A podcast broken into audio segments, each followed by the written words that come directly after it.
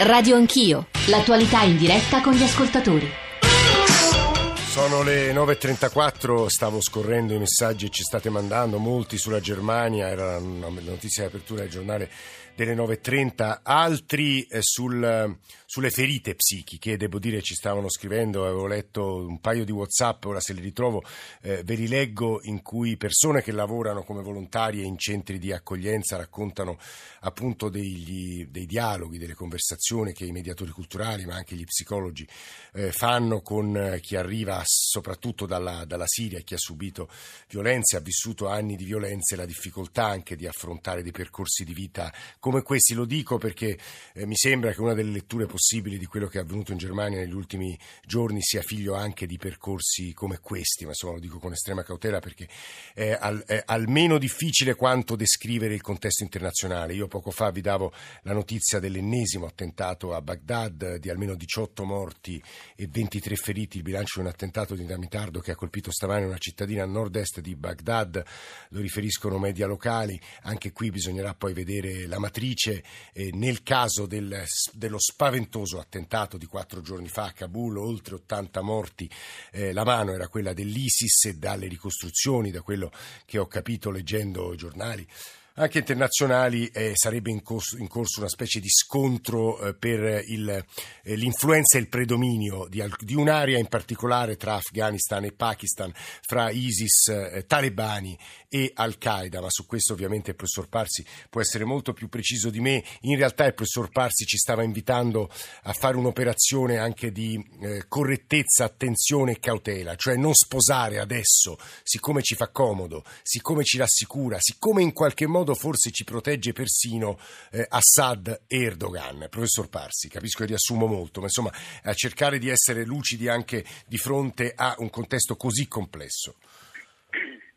Professor. Sì, assolutamente, perché altrimenti rischiamo di commettere sempre lo stesso errore, no? di, non, di, non, ragionare con una, con una visuale almeno di medio periodo. Io capisco che l'urgenza dei fatti spinga a cercare delle, delle ipotesi di soluzione, e, e, credo che sia molto importante, su questo non sono completamente d'accordo con chi mi ha preceduto, non privatizzare eh, la paura, per così dire, o le reazioni delle persone. È ovvio che lo Stato deve offrire delle risposte ed è altrettanto ovvio che per quanto i, morti in centri stradali siano infinitamente superiori a quelli per terrorismo, si tratta di un evento che siamo abituati ad associare a un certo comportamento. Vado in, vado in macchina, ho una certa percentuale di, di possibilità di essere ucciso mentre non è una cosa consueta, per così dire, il fatto che vivere in società comporti l'essere esposti ad attentati terroristici micidiali. E va ricordato che non è vero che, sono, che la situazione era peggiore con l'11 settembre. L'11 settembre è stato un evento unico che ha cambiato il quadro della politica internazionale, ma ha esposto a rischi minori diffusi la gran parte della popolazione. Oggi in Germania le persone reagiscono con paura di fronte a episodi che sono in alcuni casi per nulla terroristici in senso sì. stretto, in altri casi comunque ben diversi per scarpe, scolpo e, e dimensione rispetto a quanto è avvenuto in Francia in questi, in questi mesi, perché è un evento completamente inatteso. Questo è ovvio che ci deve preoccupare. Per quanto riguarda ancora il fondo internazionale, concludo solo dicendo attenzione appunto a non, fare, a non mischiare le cose, a non, a non intraprendere soluzioni o ipotesi di soluzione che poi in realtà si rivelano non così produttive, mentre costituiscono un, un elemento che rende impossibile l'avanzamento in qualunque altra situazione, in qualunque altra situazione che, che noi percepiamo come minacciosa. Appoggiare oggi Assad, come alcuni governi occidentali sembrerebbero essere propensi a fare, sarebbe il più grande degli errori.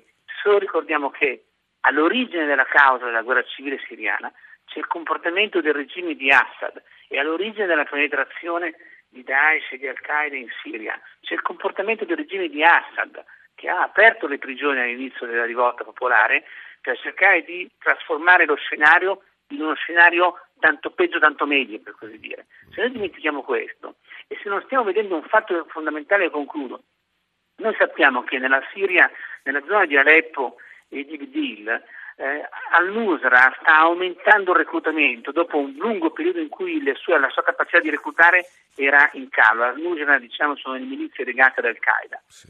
Questo è dovuto a un fatto fondamentalmente, è dovuto al fatto che queste milizie sono le uniche che stanno ottenendo risultati militari di un qualche rilievo contro Assad, perché le nostre le milizie che noi finanziamo sono a corto di finanziamento di armi perché noi ci stiamo ritraendo nella paura di poter alimentare il terrorismo. Se noi lasciamo andare avanti questo scenario sostenendo Assad, Al-Nusra e Daesh aumenteranno il reclutamento ed esporteranno l'azione armata nei nostri territori. Quindi noi non, non dobbiamo fare una scelta nemmeno peggio, non dobbiamo appoggiarci a uno per contrastare l'altra, questa non è saggezza politica, questo è il bignami del principe di Machiavelli. Eh, sono riflessioni quelle che avete appena ascoltato di Vittorio Emanuele Parsi che insegna relazioni internazionali alla Cattolica di Milano e che mi fa piacere che abbia ascoltato, che abbia sentito Ugo Tramballi che sentiremo tra pochissimo perché prima di sentire Tramballi c'è un, eh, un messaggio eh, di Loredana dalla provincia di Torino che mi sembrava diciamo, molto in linea con le cose che dicevamo poco fa eh, sul, um, sui percorsi di vita di molti di coloro che arrivano nel continente europeo. Loredana, buongiorno. Buongiorno a voi, grazie per aver richiamato. Eh, sì, il mio, il mio, tra l'altro percorso con questi eh, nostri come dire, amici lontani, hanno sempre amici perché come dicevo nel mio messaggio mi sto facendo anche un po' condizionare forse dalle mille paure. Eh, io lavoro ormai da qualche tempo con, eh, con diversi centri di accoglienza per richiedenti appunto protezione internazionale. Non avevo fino a poco tempo fa pensato alla, alla paura, al dove mi trovassi e con chi. Eh, non ho perso sicuramente la, la, consapevolezza che il mondo è variegato, purtroppo o per fortuna, mm. e parlo moltissimo con molti di loro, eh, mettendoli anche al corrente di quanto accade fuori dal loro ambito, perché sì. non, non sembrano sempre informati su ciò che accade perché penso che siano anche comunque molto saturi da ciò che è già è accaduto loro. No? E, ehm, quando il professore parlava della, anche della condizione psichica di come sì. questi soggetti più, eh, più deboli, sì. no? psichicamente più deboli, possano essere poi eh, in qualche modo assoldati a certe pratiche terroristiche, in realtà mi, son, mi sono fatta una domanda, ho detto vabbè io sono a contatto con molti vulnerabili, noi certo. sono cosiddetti vulnerabili, perché arrivano da esperienze drammatiche, a volte veramente talmente tanto da arrivare in una condizione psichica mm, assolutamente ingestibile, se non con l'appoggio decente di personale comunque specializzato. E, e due domande me le sono fatte io sono strettamente a contatto e, e, lavoro normalmente, fra un po' andrò lì in un centro dove minimo abbiamo 200 persone uh-huh. e su un numero così grande tipo, la domanda è inevitabile. Che tipo di lavoro si può fare, lei dice? E il lavoro che si può fare sicuramente, almeno nel mio piccolo e anche parlando con i colleghi nelle nostre riunioni settimanali, si parla anche molto di coinvolgimento, di ciò che avviene con... Ma lei, lei che ci sta dicendo che sono numeri talmente alti che, che è molto difficile poi riuscire a, appunto a, a, curare, uso questo, eh, questo verbo nel, nel, suo significato più lato, eh, queste ferite psichiche terribili? La ferita la si può curare, mm. ma il dubbio e la paura che si arrivi tardi rimane. Ah, ah, certo. Perché se è vero, io non posso dubitare comunque di un autorevole pensiero come quello del professore, che laddove c'è vulnerabilità ci sia anche più facilità di coinvolgimento. Eh sì. Non si può stare eh, nella tempistica giusta. Io non so in che momento un vulnerabile possa essere assoldato, come possa venire a contatto, perché eh, diciamocelo ancora una volta, se mai non fosse abbastanza, i migranti eh, eh, o i richiedenti comunque protezione non sono prigionieri nei centri, hanno aderito a un programma spontaneamente e a questo programma aderiscono fino alla fine del percorso che può succedere dopo un, un anno, un anno e mezzo, sì, due sì, anni. Ecco, succede anche che in questo percorso però siamo, sono, siano persone libere, quindi la loro frequentazione quotidiana con altre persone non viene controllata perché non ce n'è. Mm. Eh, eh, fa lei, lei, aggiunge un altro elemento, credo, molto importante, se posso dire. Tra l'altro c'è un altro ascoltatore, Carlo Atorino, che voleva a sua volta ampliare il ragionamento che stava facendo Loredana. Io vorrei fare una domanda a Ugo Trambali e poi una a Emanuele Giordano, entrambi sono collegati con noi. Ugo Trambali, editorialista inviato del Sole 24 Ore, ieri se non sbaglio, ha scritto un editoriale molto molto amaro, ora non so se ha, sentito credo la, l'analisi di Parsi che non è condivisa da tutti gli analisti peraltro, eh, lo dico agli ascoltatori, ma insomma devo dire che Ugo Tramballi in sostanza scriveva della mancanza di prospettiva, della nostra mancanza di capacità di previsione, insomma la nostra eh, forse incapacità di pensare al mondo non domani ma fra qualche anno nella sua costruzione e riassestamento. Eh, Tramballi, buongiorno, benvenuto.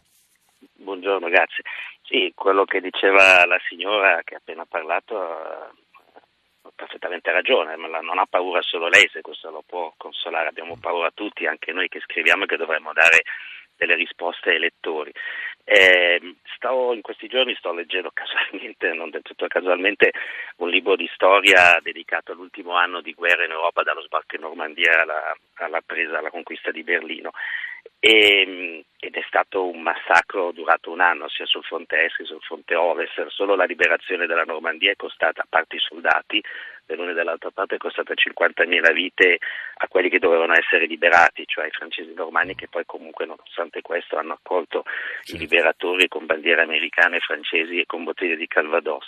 Però ecco, ehm, io credo che studiare la storia non, dia, non garantisca un posto di lavoro, però aiuta a comprendere molto di più il nostro presente, soprattutto il nostro futuro, soprattutto appunto darci quella prospettiva di cui parlavi e quella prospettiva necessaria per capire e per anche affrontare la nostra ansia globale, cioè di fronte a tutti questi avvenimenti che fatichiamo a comprendere, che, che dobbiamo, ai quali dobbiamo correre dietro. Ricordo giovedì di sera quando appunto c'è stata la, la strage di Monaco di Baviera, io nell'attesa, nel, nel crescere, nel, pezzi di, di, di, notizia, avevo scritto un primo commento in, in, in, centrato soprattutto sulla pista islamica, poi un secondo commento centrato sulla pista neonazista e poi erano sbagliati tutti e due, ho fatto il record europeo di due commenti sbagliati nel giro di un'ora.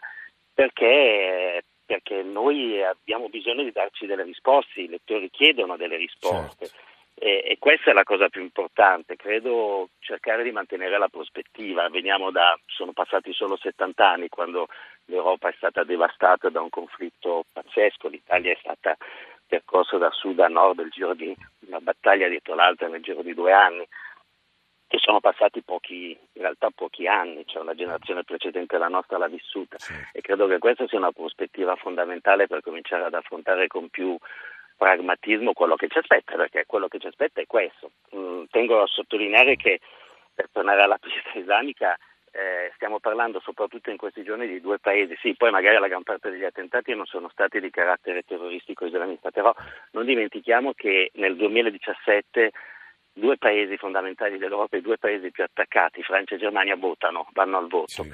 E io credo che se fossi appunto il califfo farei di tutto per far vincere i populisti di, di, estrema destra che vogliono appunto l'odio, lo stesso odio che desiderano, che desiderano imporre loro.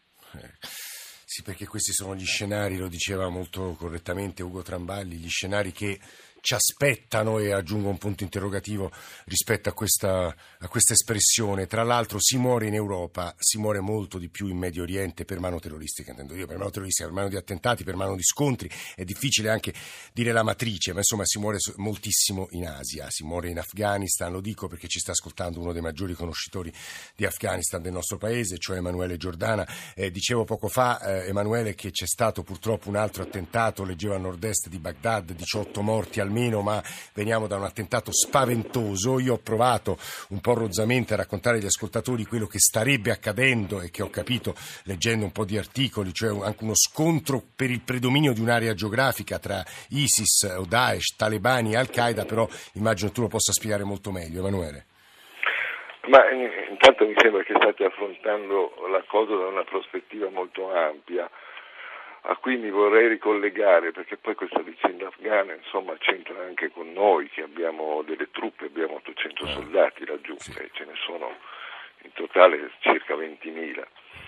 Lì certo c'è uno scontro per il predominio come dire, sulle masse popolari islamiche, chiamiamole così, ma in Afghanistan non c'è soltanto un problema di competizione tra i talebani che sono dire, l'islamismo storico e i nuovi arrivati che fanno, eh, che fanno queste mosse terribili, ammazzando gente così, buttando bombe nel mucchio, colpendo i civili proprio in maniera strategica, cosa che i talebani non fanno. C'è una differenza sostanziale ed è che i talebani sono un movimento di liberazione nazionale, mentre Daesh è un movimento jihadista globale, suo, la sua idea è il predominio sul mondo islamico quantomeno. Eh, per i talebani questo non va bene, per i talebani Daesh sono quello che siamo noi, cioè degli invasori che hanno un'agenda che non riguarda la liberazione nazionale degli afghani, riguarda un altro progetto e questo è il motivo per cui lo dico provocatoriamente se vogliamo, sono in questo momento i nostri migliori alleati. Eh, esatto. Noi però che cosa stiamo facendo? E qui veniamo al sono i paradossi della storia davvero, Emanuele. Sono i paradossi della storia, però voglio dire, forse sarebbe venuto il momento di chiedersi che cosa stiamo facendo là, se non stiamo alimentando anche noi una guerra, perché la nostra presenza alimenta la guerra. Eh, che poi è l'humus perfetto per la nascita di queste cellule più o meno impazzite che reclutano ex talebani che sono stati buttati fuori dal movimento perché rubavano, eh, gente che non ha lavoro e prende uno stipendio. Non credo che ci sia molta adesione ideologica, è un fenomeno residuale in Afghanistan ancora Daesh, però sfrutta un humus che è l'instabilità politica, che è la guerra continua e questa guerra non si ferma perché nemmeno noi la vogliamo fermare perché noi sappiamo benissimo che la precondizione di un negoziato tra i talebani, Movimento Nazionale di Liberazione, piaccia o non piaccia, sì.